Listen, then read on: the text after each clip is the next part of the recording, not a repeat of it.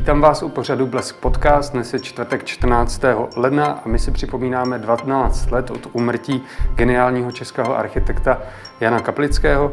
Mé pozvání přijala jeho žena Eliška Kaplický-Fuchsová. Moc děkuji, že jste k nám přišla. Dobrý den, děkuji za pozvání. A vy už dlouhodobě se staráte odkaz svého manžela. Přičemž teď vyšla krásná monografie Jan Kaplický, kterou jste nám přinesla ukázat. Co všechno se z ní čtenář dozví? Je tam komplexní pohled na Jana Kaplického jako člověka, jako architekta, jako otce, jako manžela. A trvala 10 let, než jí vlastně Ivan Margolius sesbíral. Přes 30 referentů měl, kteří vlastně do té knihy psali buď své vzpomínky, anebo dokázali se samozřejmě za těch 10 let i rozhovory s osobnostmi, jako je Richard Rogers, který vzpomínal na období, kdy spolu vyhráli a tvořili Centre Pompidou v Paříži. Mm-hmm. A další osobnosti, kde vlastně získáte ten pohled na Jana Kaplického, myslím, že ve veškeré komplexnosti. A to nejdůležitější je vlastně ta linka k jeho rodině, k jeho kořenům na Ořechovku, kde vyrůstal v uměleckém prostředí. Maminka botanická ilustrátorka, tatínek pan profesor, malíř, sochař. A myslím si, že to ho vlastně neskutečně tvořilo jako osobnost, a proto ty pohledy vlastně jeho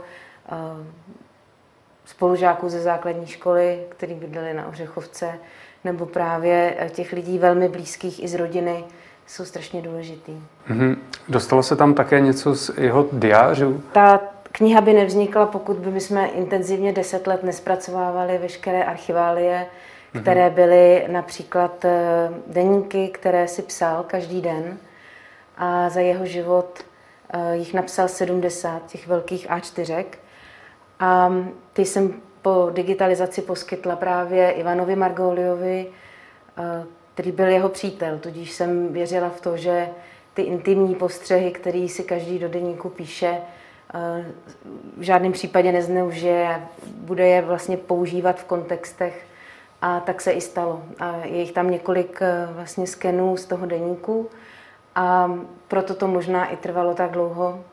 Ta editorská práce, za kterou děkuji Marii Šatkovský, která na tom pracovala, protože samozřejmě jsou tam i takové privátní informace, které někdy přesahnou ty hranice, které jsme nechtěli, aby vlastně kdekdo jakoby si v dnešní době četl, hlavně proto, že možná i ti lidé ještě žijí, o kterých si on sám v denících psal.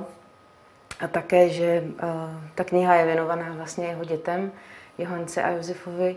Až si to budou číst, tak aby se nedočítali něco, co třeba sami ani netušili. Mm-hmm. Vy jste měla už za jeho života přístup k těm deníkům, nebo to bylo něco jeho velmi osobního, co nechtěl nikomu ukazovat? Neměla jsem přístup.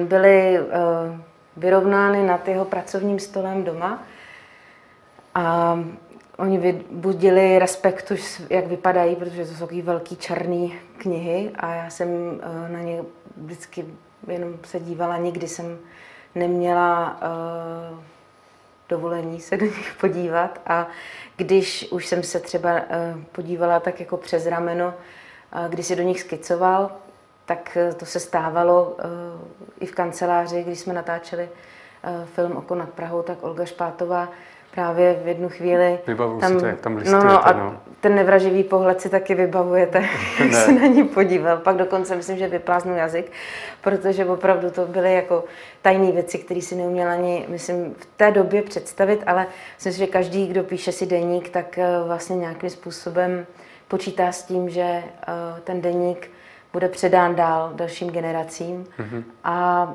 často vidíte vlastně první skici, první čáry nějaké budovy.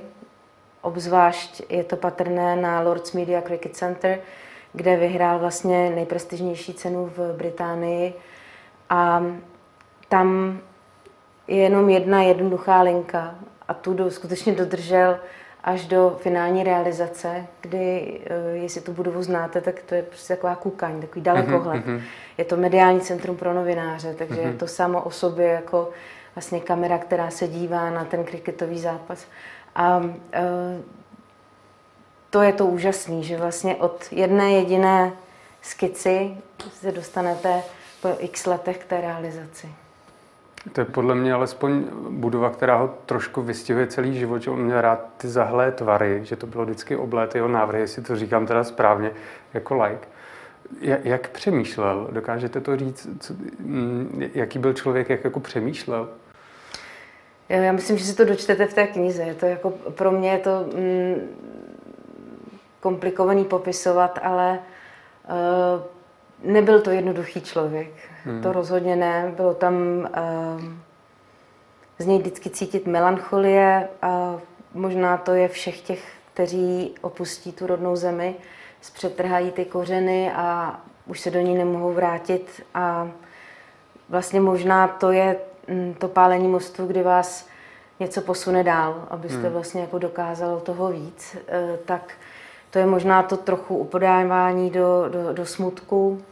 I vlastně ta hudba, kterou poslouchal, to byl většinou jazz a to je takový jako melancholický. Takže myslím si, že určitě to byl vizionář, to ví každý. To, co tady zanechal po sobě, ty díla se mohou stavět ještě za 10-20 let. Ty počkají na tu realizaci. Ale on to vlastně za ten krátký život, co měl těch 72 let, tak to zvládnul vyprojektovat. Měl kolem sebe mladé lidi, architekty, tým, kteří ho nesmírně obdivovali a bez vlastně tady toho obdivu, například Andrea Morgante, italský architekt, který po jeho smrti dostavil Enzo Ferrari muzeum, tak si myslím, že by ani to nebylo možné, kdyby nebyl vřelý a otevřelý k těm vztahům, že byli opravdu přátelé, většinou v kanceláři pracovali od rána do večera, večer šli ještě do hospody a bavili se dál, 24 hodin byl architekt. Jednoznačně. To bylo ukázkový příklad, kdy se vám snoubí vlastně člověk, který se narodí proto, aby byl architektem a designérem. Prostě viděl všude krásu, barvu a obklopoval se jí a všímal si nejmenších maličkostí a naše nejoblíbenější časy byly, když jsme si třeba mohli v Paříži jen tak sednout a popít kafe a dívat se na svět.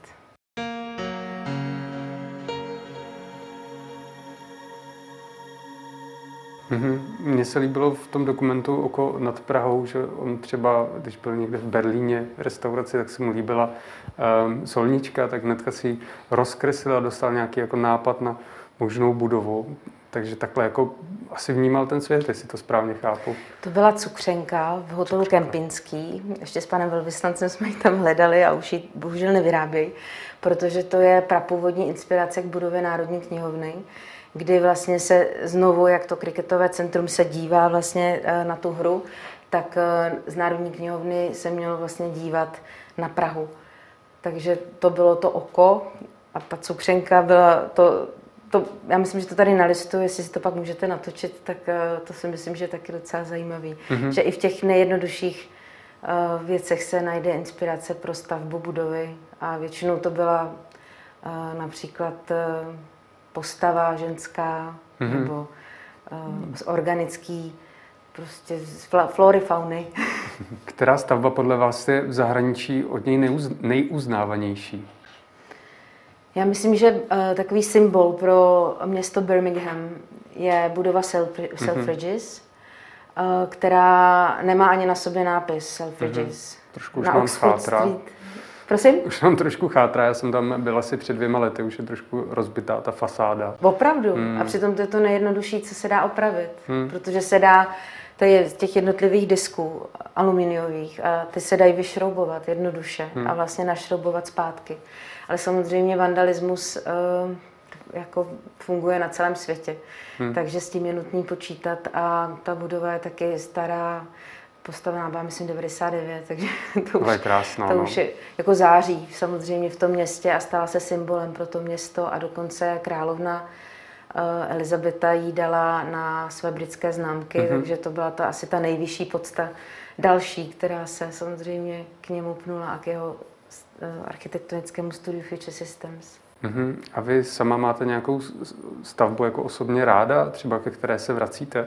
To je stavba, ke které se vracel i on celý život, protože často snil o životě někde v prostoru, který není úplně popsán, ale kde?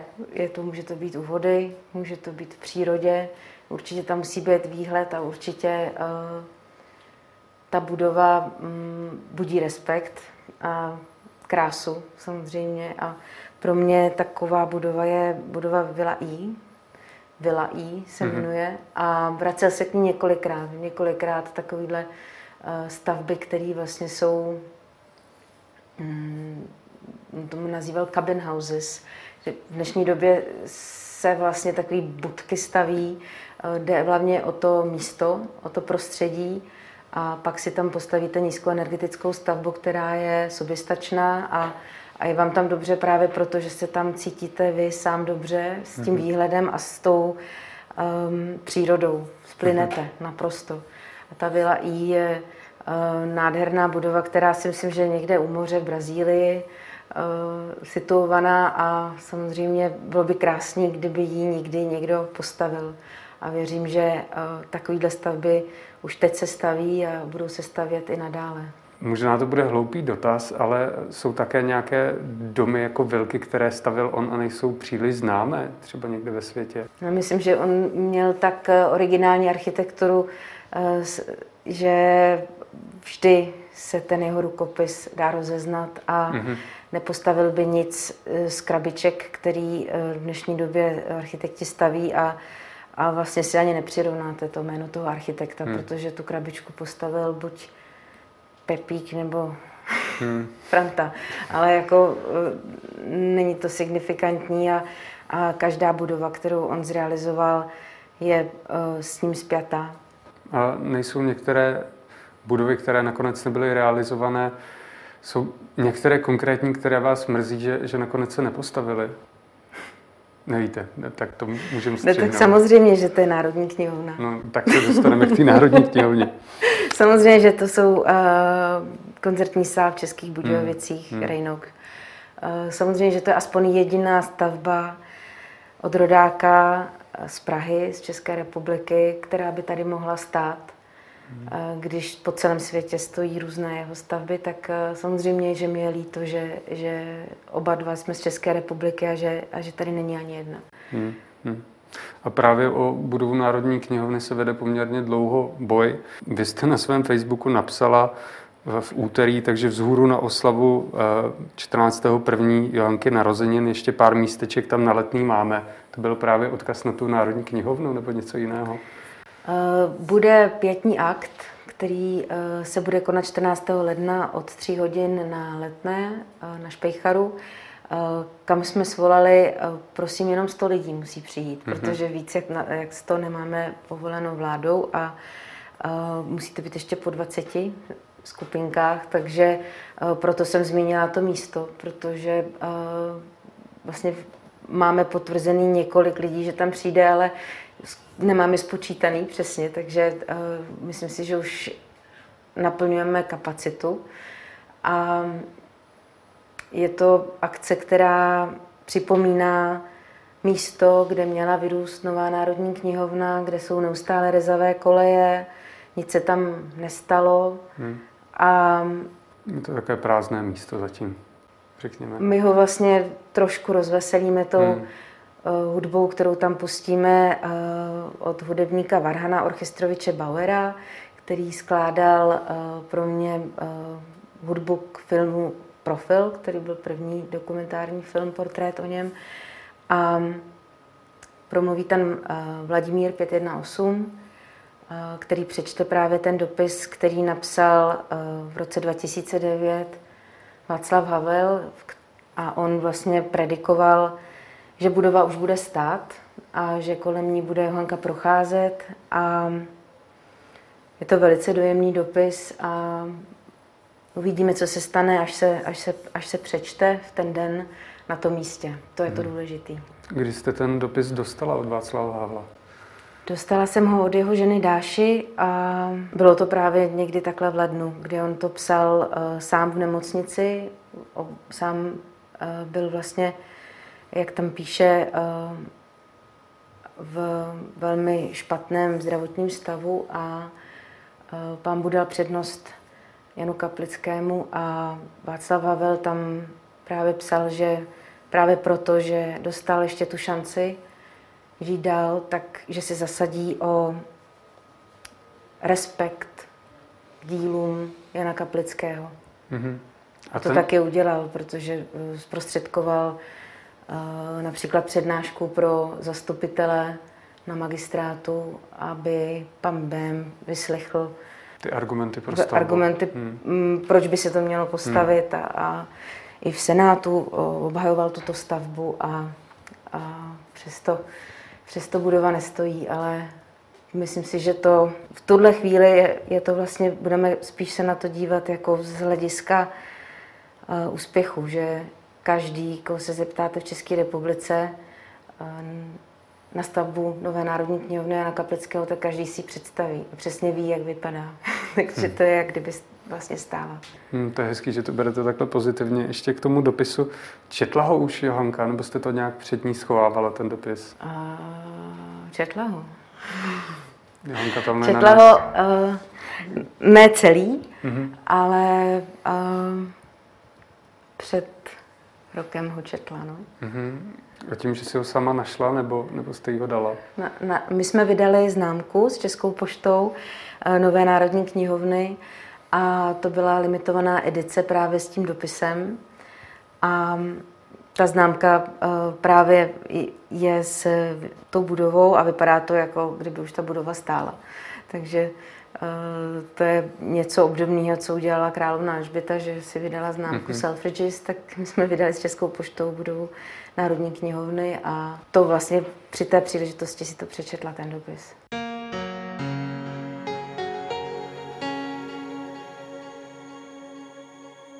Když se vrátíme teda k té budově Národní knihovny, máte nějaké informace, jak to s ní teďka aktuálně vypadá? Zajímáte se o to dál? Předpokládám, že ano. Já jsem proto udělala vlastně vše, co jsem mohla v mých silách, aby jsem mohla předat to dílo tomuto státu. Podepsala jsem memorandum o spolupráci, že jsem darovala tento projekt České republice.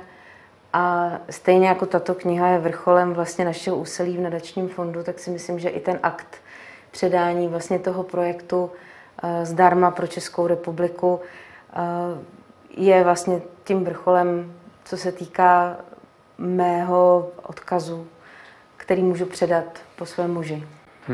My jsme se dneska zeptali Ministerstva kultury právě na tento projekt a bylo nám paní mluvčí Lagronovou řečeno z Ministerstva kultury, že projekt není reálný a že aktuálně probíhají jednání s Magistrátem hlavního města Prahy o novém umístění knihovny, ale už by to nebyl návrh vašeho manžela, ale byla by to nová budova. Přijde vám to adekvátní? Já myslím, že tady český stát by naložil několik desítek milionů na soutěž, která byla první mezinárodní soutěží až v Československu vlastně od revoluce. A vyplynul z ní vítěz, jasný, Future Systems. A pokud chce vynaložit Česká republika další desítky milionů na soutěž a nějaké jiné místo vhodnější, tak prosím, ale nevidím tam žádný problém. Na pozemku nevyrostlo nic, pozemek nikomu nebylo odprodán, nic se na něm nepostavilo. Je vhodný pro studenty, kteří můžou být za chvíli vlastně v centru pěšky, je dostupný na metru, je to jako krásný artefakt zasazený do přírody. Já už to dál obhajovat, ale skutečně nemohu. Ta kniha je zde, ten projekt má Česká republika a pokud to nechceme postavit, tak to nebude. Stydíte se za Českou republiku, že její čelní představitelé nebyli schopni se domluvit a postavit to? Já to nechci komentovat, ale musím říct, že pokaždé, když se udělá průzkum, mediální průzkum, průzkum občanů Prahy, Prahy 7, zdali chtějí tento projekt na tomto místě, tak přes 70% lidí potvrdí, že ano. Tak za to mluví za vše. Proč vám tolik záleží zrovna na stavbě tady té knihovny, nebo záleželo? Je to symbol demokracie. Je to naše budova první, vystavená za státní peníze pro nás, jako pro národ. Byla by to nejmodernější budova na světě, protože za 5 minut byste měl jakýkoliv svazek z 10 milionů svazků, který by byly tam vlastně uschovaný. A je to naše bohatství, našeho národa. O co víc bychom se měli starat, než o knihy. A to si myslím, že jako opravdu v dnešní době, kdy panují dezinformace a je těžké si najít vlastně vlastní názor ze správných zdrojů, tak si myslím, že to je strašně důležitý pro nás. A vám se ta budova líbí? Mně se líbí moc. Mně se líbila už, když jsem byl mnohem mladší na střední škole, viděl jsem návrhy, tak jsem byl pro ně. A pak ještě více mi líbila, když jsem sám studoval v Národní knihovně a viděl jsem ten prostory, jak ta studovna, všeobecná studovna pro ty studenty je poměrně malá, nemá dostatečnou kapacitu, nejsou tam všechny knížky, takže člověk musí opravdu si dávat ty žádanky, čekat, než to přijde, tak to dost komplikuje život. A myslím si, že zrovna pokud teda vypadnu z té své moderátorské role, tak ten návrh vašeho pana manžela je prostě dokonalý. To je moderní architektura, takhle to má vypadat. Něco, co Praha prostě potřebuje. Úžasný, děkuju. Já taky děkuju. Tak vidíte, tak nemusím za to bojovat já. Já myslím, že už jsem předala štafetu mladším generacím. Vy jste si vyzkoušela taky roli zastupitelky na pražském magistrátu. Jaké to pro vás bylo, když jste viděla, jak to funguje z té druhé strany, nějaké prosuzování nějakých změn v Praze? Musím říct, že to bylo velkým ponaučením mým životním a děkuju vlastně zpětně všem mým podporovatelům, kteří mi dali hlas v komunálních volbách. Vyhrála jsem z 5. pozice, jsem byla pak 3. Prostě hrozně moc mi lidí fandilo a já si toho strašně moc cením. A těch sil mi ke konci toho volebního období ubylo, protože je to skutečně ubíjející. A ta pozice toho jednoho jediného zastupitele v zastupitelstvu 42 lidí a ještě rozhádaný koalici a paní primátorky, která byla neustále vlastně na hraně, jestli bude nebo nebude, tak se nám toho, myslím, že z těch velkých věcí nepodařilo prosadit mnoho. A sama jsem vlastně dokázala pouze, že se udělal průzkum realizace a k budově Národní knihovny a mělo se pokračovat dál, aby se právě zjistilo, jestli ten pozemek je vhodný na výstavbu a co všechno se technicky musí k tomu vlastně vykonat. A v tom měla pokračovat další politická garnitura, která na nás vlastně znova se napojila, ale bohužel je vidět, že tam prostě jsou úplně jiné myšlenky, dokonce jsem četla, že tam má být nějaký rybníček místo té tramvajové smyčky, která tam vlastně nefunguje, tak nevím, no, jestli se Praha proslaví tím, že budeme mít vodní plochy tam, kde by vlastně mohlo něco stát. Normální ty města se jako zalidňují, my vlastně teďka v tuhle chvíli spíš tam dáváme relaxační rybníky. No. Co vlastně děláte teďka? Vy pracujete ve filmové produkční společnosti Simply Cinema. Tak co tam máte na starosti? Já jsem se nyní věnovala mé dceři, 2leté, která se narodila, Stella. To byla právě ke konci toho volebního období. A nadačnímu fondu, proto aby vznikla tato kniha. To byla taková roční intenzivní práce s panem ředitelem Josefem Lucákem, což je i můj partner. Takže to byl takový home office roční, jako jsme všichni zažili, tak jsem ho zažila taky a připravuji dokumentární film Simply Cinema, který bude potřebovat trošičku ještě víc průzkumu, ale měl by se začít točit co nejdříve, protože je taky o jednom architektovi. Taky českém architektovi. Víc prozradit můžete? Ne. A jak se vám pracuje teďka v době koronaviru? Taky cítíte nějaké omezení jako ostatní z filmového průmyslu? To omezení je opravdu neskutečný. To je prostě kultura stagnuje. Jako první. Sport a kultura prostě. Moje dcera je basketbalistka, když ji vidím v onlineových zkouškách, kdy prostě dribluje s míčem, tak je to úplně co jiného, než když hráli prostě každý víkend zápasy a myslím si, že je to hrozně moc náročný pro nás, kteří vlastně se živíme kulturou nebo sportem a už jenom čekám, kdy přijde očkování, aby jsme mohli začít normálně fungovat. Mm-hmm. A moje poslední otázka směřuje k tomu, že vy vlastně slavíte ve stejný den, kdy zemřel Jan Kaplický, narozeniny své dcery. Jak to vnímáte? Tluče se to nějak? Já jsem blíženec, takže ve mně se tlučou vždy dvě osobnosti, takže jsem jako, měla bych být na to zvyklá, měla bych být jako na to připravená, ale na tohle se nikdo opravdu nepřipraví a většinou,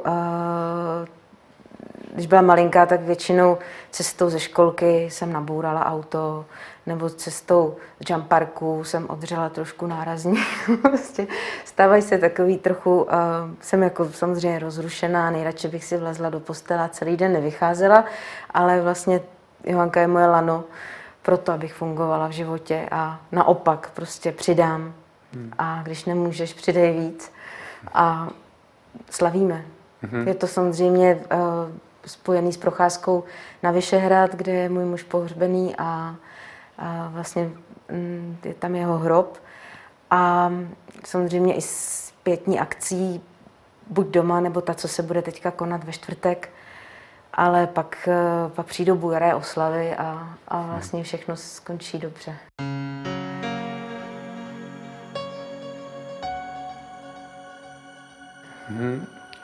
Vysvětlujete nebo přibližujete Johance nějak svého muže? Povídáte si o něm třeba často?